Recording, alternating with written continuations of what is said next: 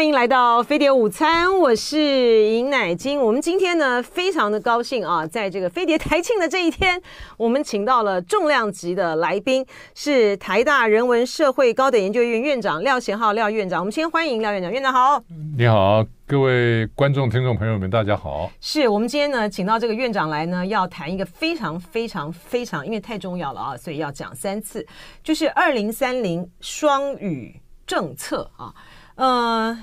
台大人文社会高等研究院啊，在从2022年8月啊开了那个高峰论坛啊，就预知平庸与贫乏哈、啊，就是要反思我们这个2030双语国家政策以来啊，在这一段这个时间之内啊，包括院长，包括很多的学者啊，就是透过论坛，透过撰写这个文章哈、啊，然后不断的就是大声的疾呼，就是2030双语国家政策真的是一个很糟糕的哈，就简单来讲就是一个误国误民的政策了哈，对，该废了哈。所以在这个我们台庆的这一天呢，哈，我们真的是觉得这个太重要了，就说2030真的要这样硬推下去的话，这个台湾从此呢，我觉得有点就是您讲那种什么平庸哈和贫乏，我都觉得还是很客气的，对，很客气的。是，严格讲应该是一个自杀的政策。是，来请这个院长跟我们分析一下，为什么是这么的严重？好，你刚一开始说2030双语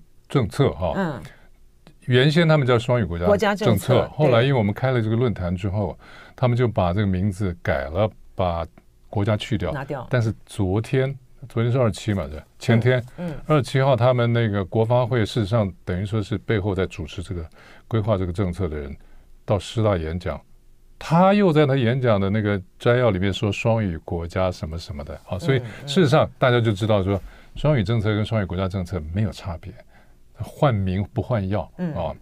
那好，我们现在谈的这个政策是一个国家的语言政策，事实上这个语言政策当然一定牵涉到文化了啊，但我们就集中谈语言以及它可能带来的涟漪的效果。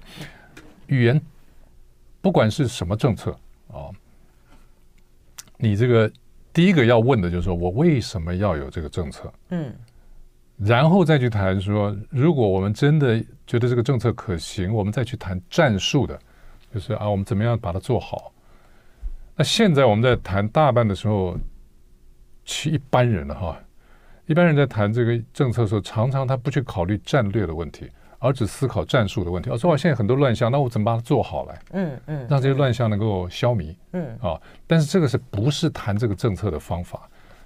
你就是要一箭中的，直接谈为什么要有这个政策？这个政策到底可行不可行？我常常举一个例子，就是说日本的这个偷袭珍珠港这件事情啊，他战术上做的再好，都是没有用，都是自杀的。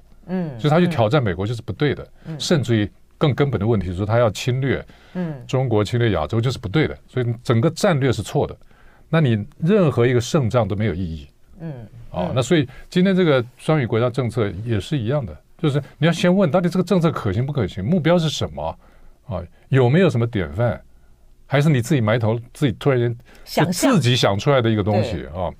那现在的问题就是这样，整体而言，它就是一个就是我们说这个语言跟文化自杀的政策，为什么会是这样子啊？就是这个国发会在他的说帖里面特别提到说，因为我们已经有了双语的优势，所以我们有华语的优势，对，那么所以我们现在在增加英文的能力，我们不是世界无双嘛，就是天下无敌了，提升我们的国际观跟全球竞争力。对，好，那我们现在第一个要问的就是说，我们是不是有华语的优势啊？我们现在国小以前啊，国语是9节9个小时，现在只剩下6节，大家知道，所以我们的华语优势已经降了1/3了啊。那你现在如果在上课的时候都用英文啊，当然他们就会说啊，没有，我们小学其实这么一点点，然后中学更多一点，然后大学全英文啊。当然也不见得是每个大学。我告诉你，香港的例子就是这样的，他如果大学全英文了，下面就恐慌了，对，就争相的所谓的军备竞赛。在1998的时候，香港其实一直在做很慎重的研究，但是因为它战略的思考没改变，嗯，他每个研究都说做的一塌糊涂，说你这个双语教学一塌糊涂。就双语教育的结果呢，是非常的影响学生的学习能力。是是是，就是说他就第一个，他不具备他在英语的这个学习的环境之下，他没有办法学习，是，所以他的结果搞了半天呢，他的数学也不好，科学也不好，所有的东西都不好了。对对对 对，嗯，香港就有这样的例子，他们做过的研究发现很多的例子，比如说他小学的时候，成绩很好。上了中学开始上全英文之后，他的成绩一落千丈，为什么？就是因为英文不够好。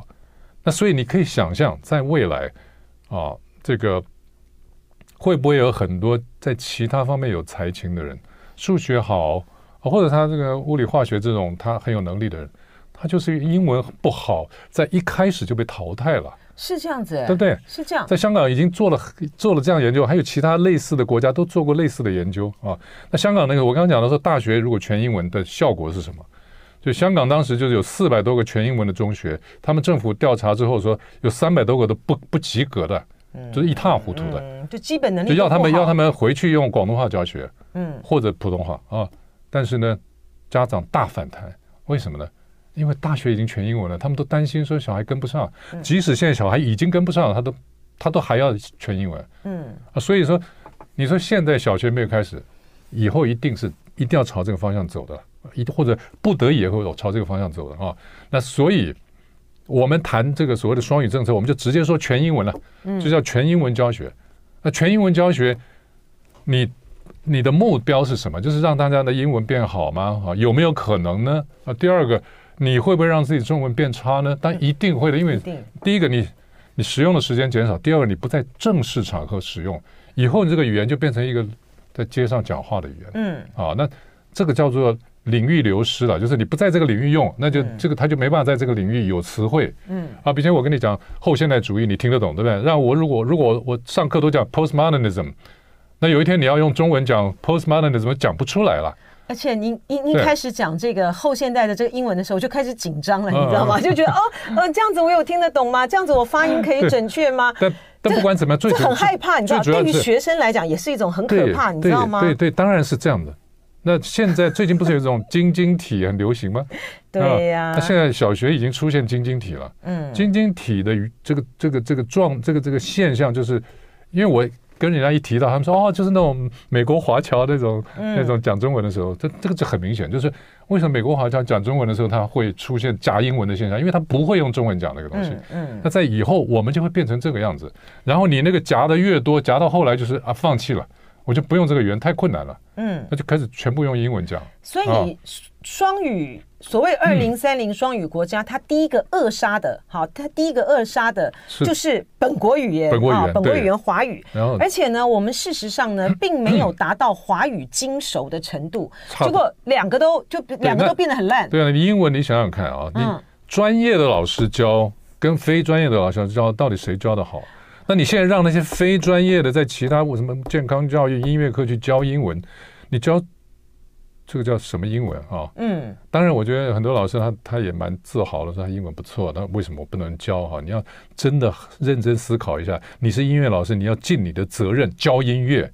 音乐不重要吗？体育不重要吗？健康教育不重要吗？我们的课纲修改的目的是什么？就是不要把焦点都放在学科考科上面。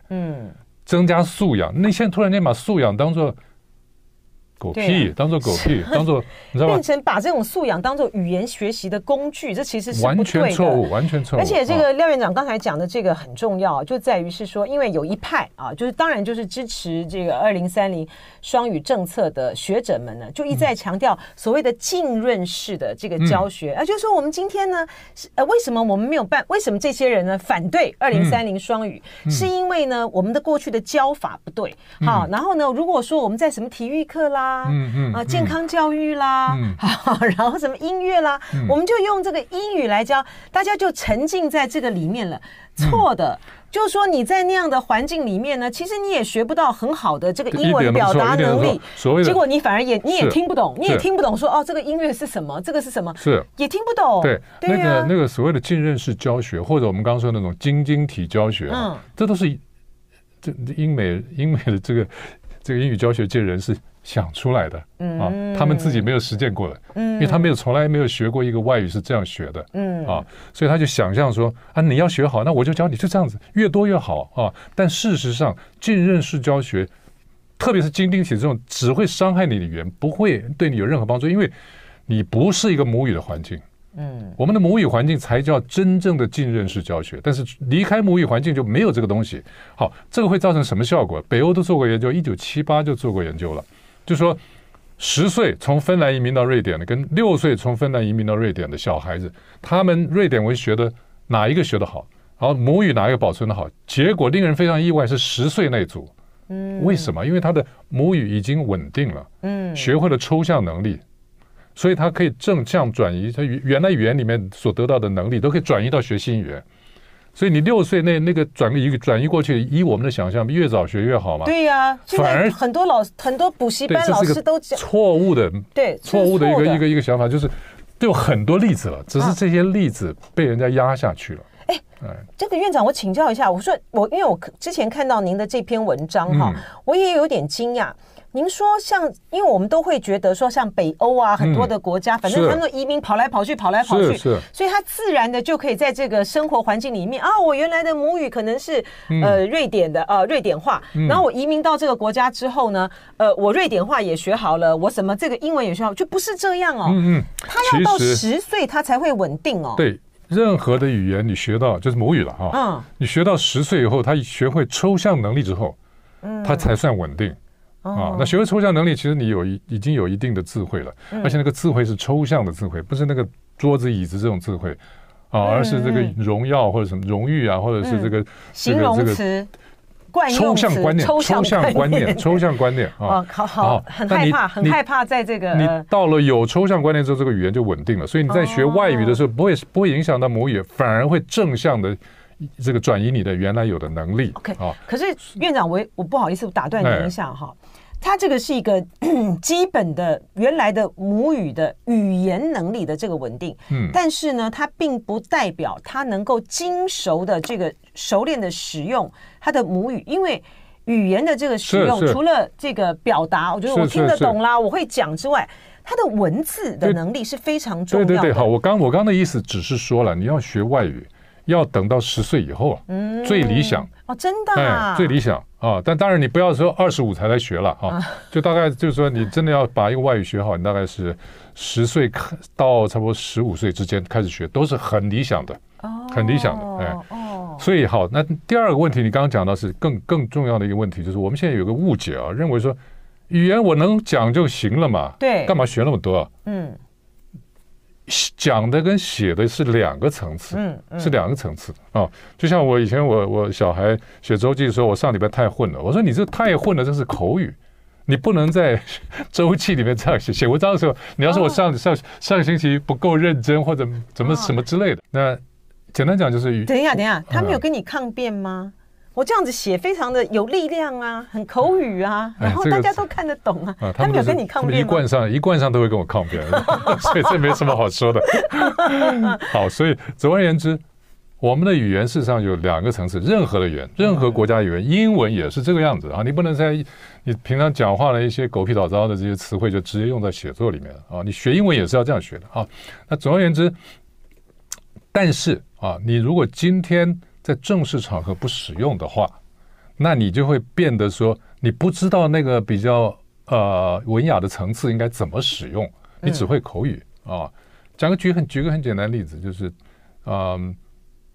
我前一阵去台东大学演讲，然后搭那个班机叫华信航空395嘛那这个广播就说华信航空395班次，395班次。395三个都念错了，应该是395哈，因为台语里面也有说这个读音跟语音哦。那真正我嘛唔知呢啊，你爱加油，你爱加油，我爱加油。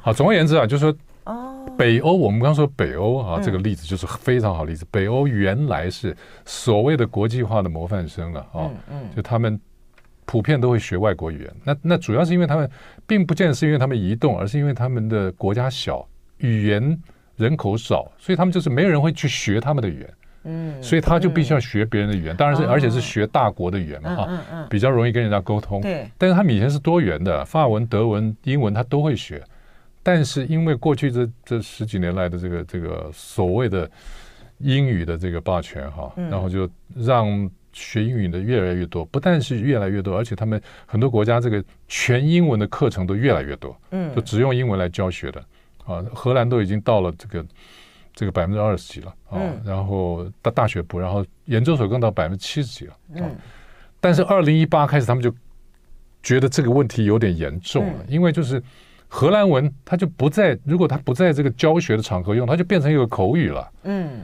他们就很担心说荷兰文会消失。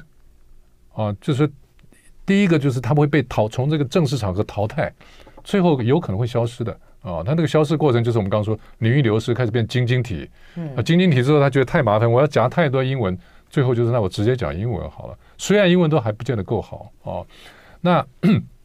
那所以荷兰2018开了第一枪啊，事实上2017的时候，意大利已经宪法法庭宣布说用全英文教学是违宪的。哦，真的啊？对，嗯。然后到了这个2021的时候，这个丹麦的哥本哈根大学，就是他们的台大了，就要求说老师，外国的外籍老师6年之内学会用丹麦文讲课。嗯。然后奥斯陆大学更是要求说上课语言只能用英文，只有恰当的需要的时候才能用英文，主要用挪威文，挪威文，对，然后恰当的时候才能用英文，而且这种就是说像荷兰他们都说要使用英文的话，你要有教育的理由，而不是有经济的理由，就是吸引外籍生的理由。现在其实他们很多时候所谓的高教国际化，它背后的目标都是要吸收学生，是的，是啊，大部分是这样，就是一个经济理由，完全不考虑文化的冲击的问题啊。对，所以呢，包括这个，那荷兰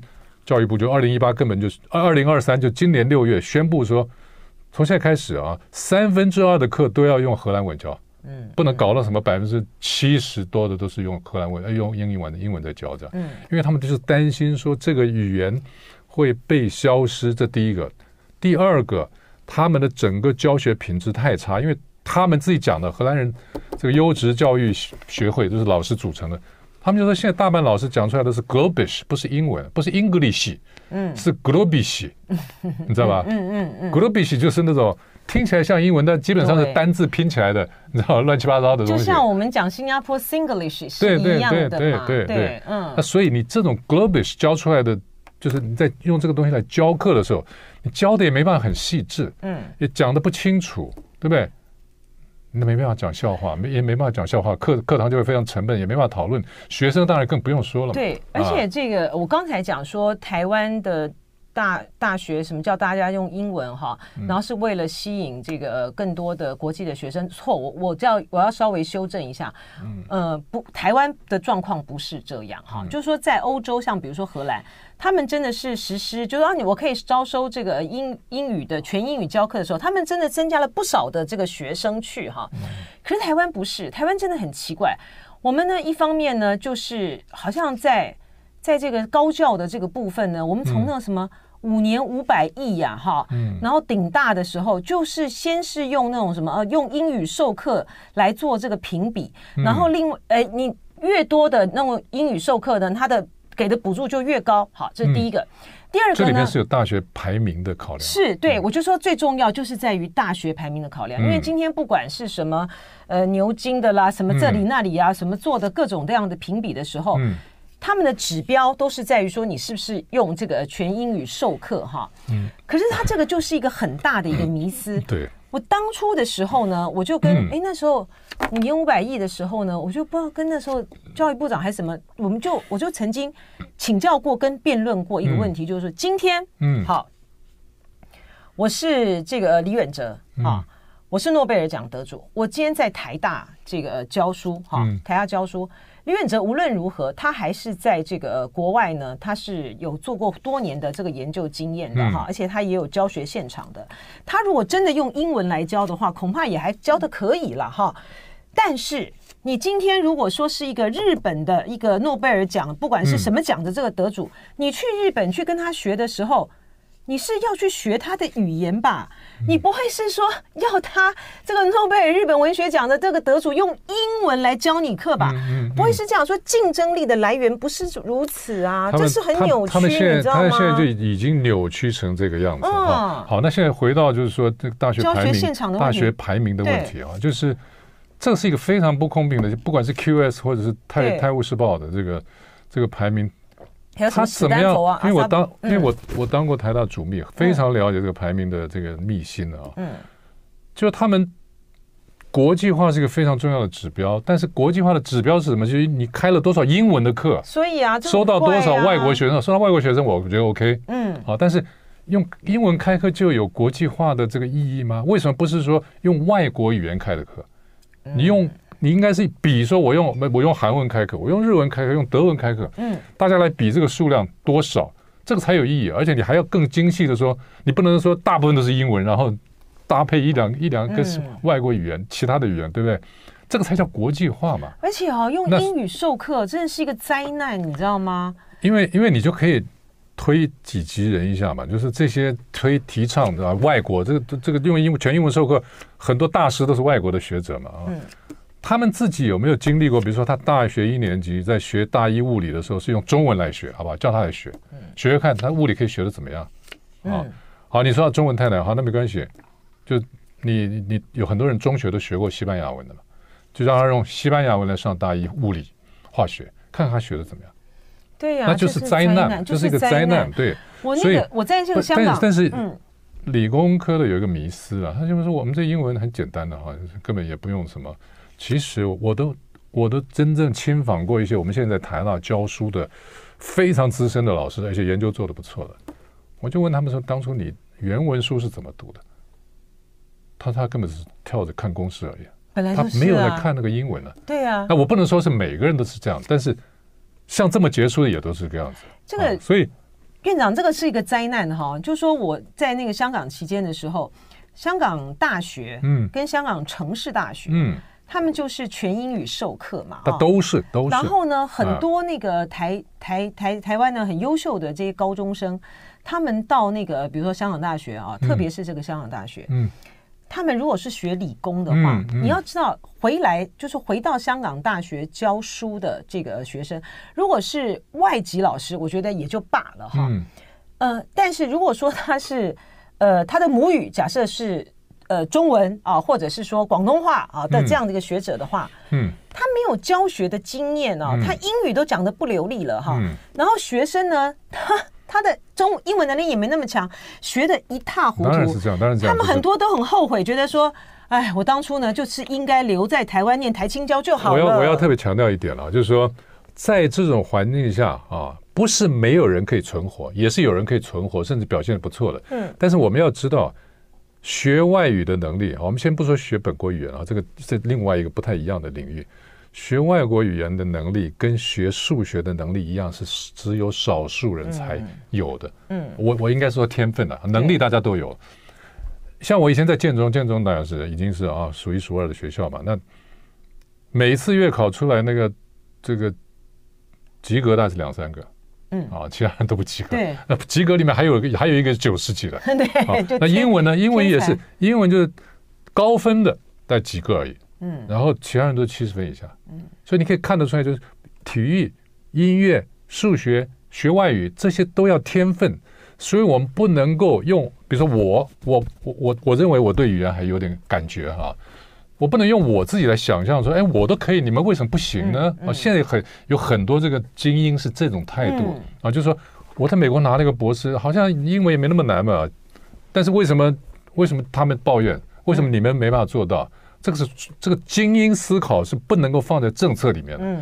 你要接地气，你要知道大部分人需要什么样的外语，甚至于你可以说需不需要外语啊？这个我们当然谈到科技的时候，我们就可以。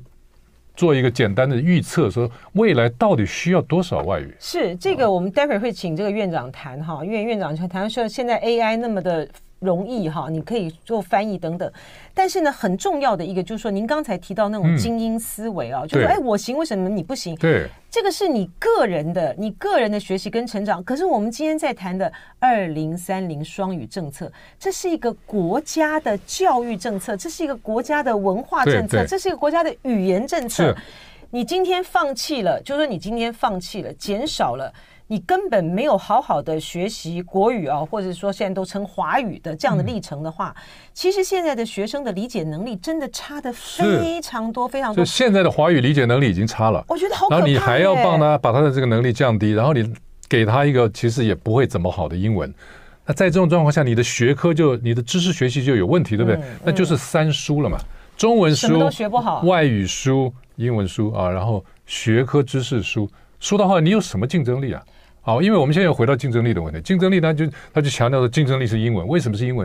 我可以有因此而有国际观和国际移动力。好，国际观我们讲到说，现在你国际观到底透过什么来？那是阅读嘛，对不对？嗯。现在大部分人都没有用英文在直接阅读嘛，都是一键翻译，对不对？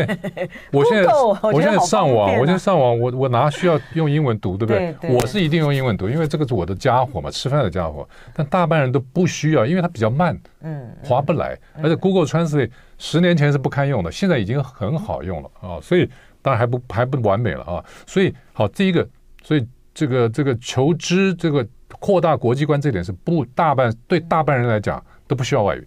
那你移动力当然我们其实要先问说为什么要有移动力啊？你说我们是要培养这个英国的首相吗？还是培养 Google 的 CEO 呢？这都是印度人啊。那个英国首相比较例外，他早就移民了啊。那你这个你的政策是要培养在本国服务的人，主要是这样的人。对不对？那你培养是可以有移动的人，那台湾薪水这么低，都移动光了。你知道这个 brain drain 这个脑力枯竭的问题又会再出现了，而且已经在出现了。以前我们都常说来台大，去美国，对不对？现在会，如果你真的能够把他们的移动力训练出来的话，那他们就跑光了嘛。但事实上你是训练不出来的。这个国际移动力也不需要，以后等一下我们谈科技的时候就会知道说，其实也不需要。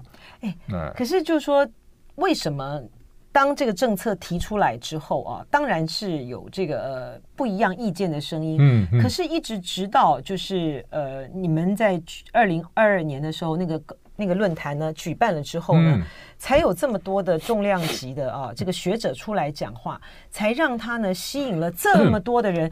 敢于说出来说真的这样子不好，不要再这样子搞了。其实是因为我们大家也有，这是因为大家都不了解这个双语政策到底是什么内容。真的吗？我觉得有很大一部分是自卑心理耶。自卑当然一定有，因为我们从小到大呢，我就说有两件事情呢是人生呢始终追求的目标，一个呢就是减肥，第二个呢就是学好英文。你知道就你说是这样的，你知道就是在我们的这个环境里面呢，因为以前。有很长一段时间，就是你会英文的话，好像就高人一等。没错啊，这个是其实我们都看得非常清楚。那所以啊，比如说家长如果他自己英文不好，他就会希望他小孩的英文好，对不对？那家长英文好，那个人认为这理所当然嘛，对不对？多学点英文有什么不好的？那殊不知，你知道，你把英文学好，你在英文课把英文学好是一件事，你现在开始把这个学习英文这件事情。渗透到各个学科去的时候，那是另外一件事情了。那就是我们刚刚讲的，说这个其他学科学到英文，到底是对你英文有没有帮助啊？还是只有反效果？那或者说，另外更重要的问题就是，那你在其他学科，你的学习会受到影响，很受影响，对不对？那这个就是影响啊。那这个是一般听到双语政策的时候，人不会想到那么多，他就想到说，多学点英文，好啊，好啊，为什么不？而且你像比如说数学，我数学烂死了哈，但数学它牵涉到的就是个很理解能力啊。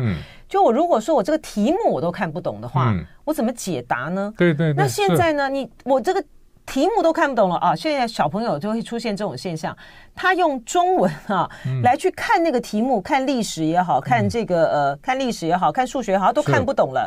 然后你现在要搞个用英文来去理解这个数学。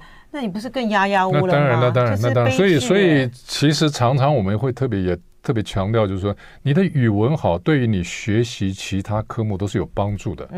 要不然你因为我也有认识的人在补习班教书啊，啊，他就发现说，真的那些小孩现在看数学题目都有问题，真的是有问题。是啊，而且老师您知道，现在很多小朋友呢，他们到了中学的时候，或者是妈妈呢，家长就开始呢很紧张了啊，你怎么中文这么差、啊？就是说，是他写不出一篇正常的文章。对对对，啊，那个是，当然有多方面的影响啊，包括这个看手机啊这些的哈。对，他没有看那个有结构的东西，而且他们现在很少去看一些文章、小说等等都不行了。我有一个在中学、高中教书的学生哈，他说他的亲戚的小孩现在能看懂《哈利波特》，但是看不懂武侠小说了。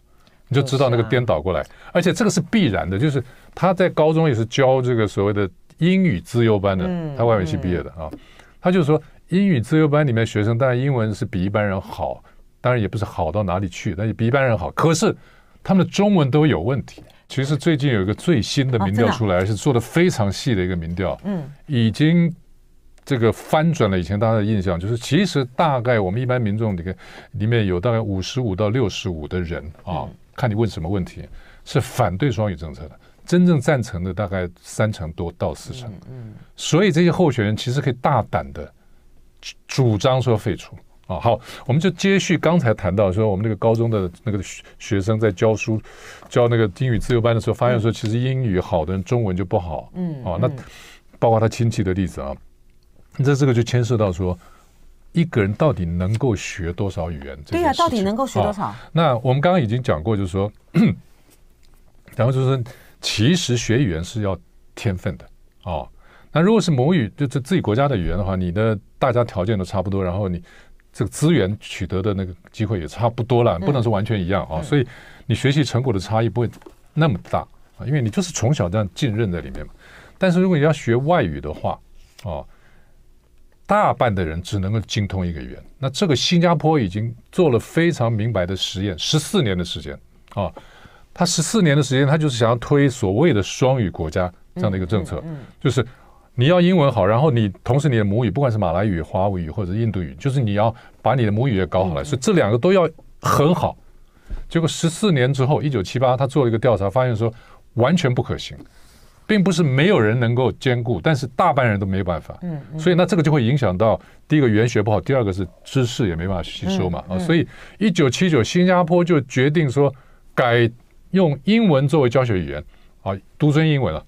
然后这个其他语言就是陪衬啊，但说得很漂亮，说英语是经济实力，那么这个母语是文化传承，结果家长都选择经济实力，不要文化传承，所以到后来就是华人家庭里面已经71%，这是几年前的事啊，71%在家只讲英文了，但是另外呢，剩下的人并不是整天都在家讲英文的，也是杂着讲，所以在家讲华语的情况已经少到一个很严重的地步了。因为大半人都没有这个能力。对，我有一个很厉害的朋友，他是印度人，他本来在斯坦福念经济学博士的，后来到中国去交换，结果就写了一本小说，然后得奖，然后就改写小说去了。他是用英文写小说。我的美国籍的同学都认为他的英文比他们好太多了。可是我就问他说：“那你能不能用印度 Hindi 啊，国语啦，写小说？”他说没办法。哦，他的 Hindi 他就只能够。日常使用，对，日常使用。那他也会中文，但是中文也就是啊，可以看阅读啊什么的哈，讲也讲的不是很好。所以他这个，你看他其实看起来是语言能力很强，他其实最后他会的是英文嘛，就真正精熟的就是英文。啊，所以我们一般听人家说什么精通什么10国语言，那都是胡说。啊，因为。大半那些人所谓的精通很多国语言，都是欧洲的语言，欧洲语言根本就是。堂兄弟表兄弟的关系啊，就像我国语、闽南语、客家语，那我都会，那这个我就精通3个了嘛。我只是刚好这语言有关系嘛。你要能够精通啊，比如说我这个我通晓6个外国语，8个中国方言，但是里面真正精通的只有英文跟闽南话。你可以通晓6，那个通晓就是，比如说我会法文，那我葡西意这3国语言我就无师可以自通。哦，你好厉害、哦！那一下就四国了。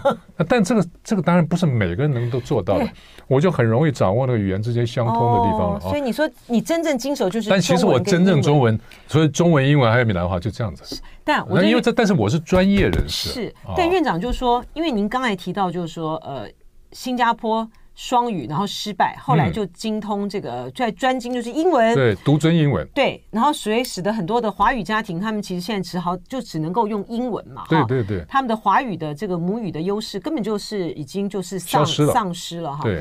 可是您知道吗？像这样子呢，在很多人听起来，或者是说，其实我们也有这个候选人，我们不乏这样子的这个政治人物，就觉得说哇，你看新加坡多好，很高级啊。他们的英文也不见得，我们讲这个英文呢，就是一个很进步国家。错，他们的英文也不见得好到哪里去。新加坡的有一个阶级是他300-400年来都讲英文的，不要说300-400，200多年、200-300年都讲英文，啊，那现在他们统治阶层就是这些人了，就李光耀就这样，但李光耀小时候没讲过中文的，他是后来学的，他就殖民，他还有点是语言天分了啊，那。你说这个阶层人，他其实他就一直在讲英文，他本来就是一个几乎是 native speaker， 就是本国外，就是算是英美的母语家庭的人士啊。那其他不是这样的背景的人，其实英文没有很好，就是你刚刚说的 Singlish。对啊，李光耀自己在回忆录里面写的非常清楚，他就说我的规划，我的目标就是5%到10%的人是双语精英，然后中间50%就是都可以用，另外40%。基本上他没有明讲，但意思就是放生的意思啊。那可是呢，第一个阶层，如果你是英语家庭，你要把中文经手也没有那么大的可能了。所以新加坡啊，他想要变成一个英文国家，但是他有没有成功？没有。真正成功的是哪一个国家？是爱尔兰，他是被强迫改变的啊。他跟英国那么近，被英国850年的殖民，还跟英国人混血，搞到今天850年之后，终于算是一个英文国家，但是他的英文其实你知道，你说也就是很有特色的。对对对，就是说他这是一个，就是这个在这个语言文化上面哈，它变成是一种精英的一种，它会造成精英统治的，因为语言的优势，对对，而使得这个精英统治的这个色彩越浓厚，使得呢，在这个整体的这个社会的发展上面来讲，它其实阶级就更坚固，一点都不错，就是你那个社会移动是变得越来越不可能嘛，对，而且造成更多的不公平，对。你就下面这些阶级想要打进那个统治精英，是很难的，对。那你真的想打进的话，你就是要基本上就是。要跟他们结婚什么之类的，对，而且就是你要出卖，就是我们要大力的来推荐一下哈，这个就是台大人文社会高等研究院啊所出的《双语国家狂想》啊，主编当然就是院长啊。那这个是呢集结了，就我刚才一再的提到的，就是他们在去年的时候呢开的这个论坛啊，然后这里面呢非常非常的精彩啊，就是说实在的。还蛮少呢，看到有个这种论坛啊，来去评论，对，来评论这个双语政策之不当哈，还有它的谬误的地方。对，而且里面的学者都是台师大的学者，是就非常非常的台大和师大的学者，然后就是讲的也很直接，然后有论有据的哈来评论，非常推荐大家呢去。你可以买吗？可以买到，对，都在平台上都可以买到，哈。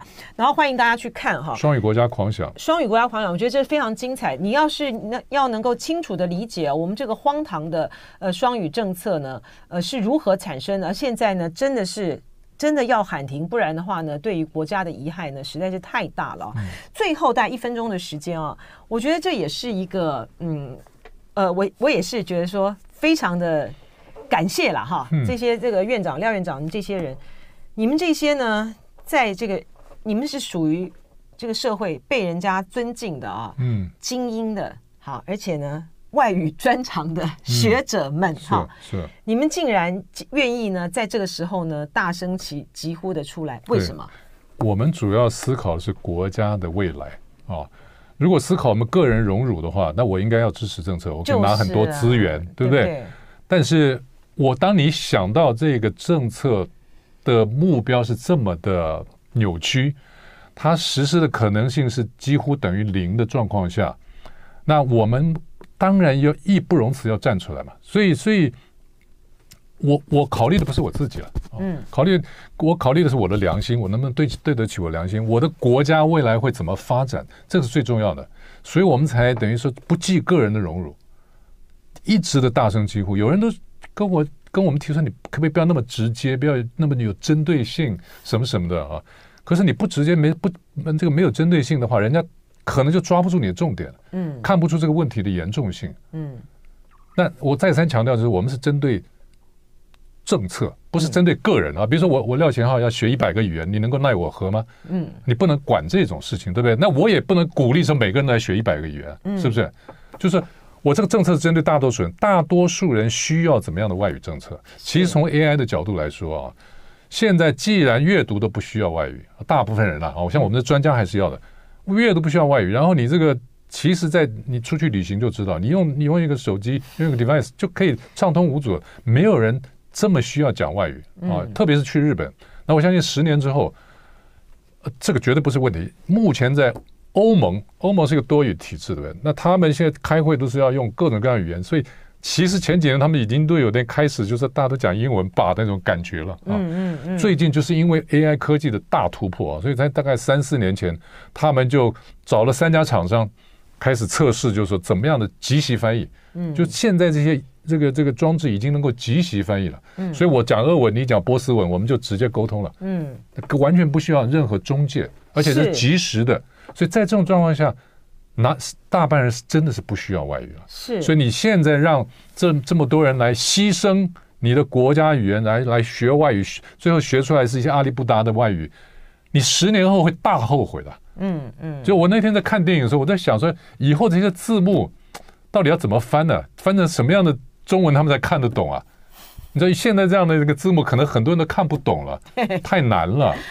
新加坡有一个很好例子，这个是他们新加坡人自己写的文章，举例说新加坡的中文现在已经糟到什么地步了。他说那个护士在药袋上，像我们理论上应该写腹泻时服此药啊，或者对，大概就这样，就腹泻时服用啊。那个新加坡的护士就写说拉稀大便时吃这个药，你知道吗？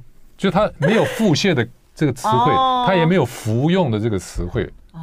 那此大概也很少用，此这个词那个的。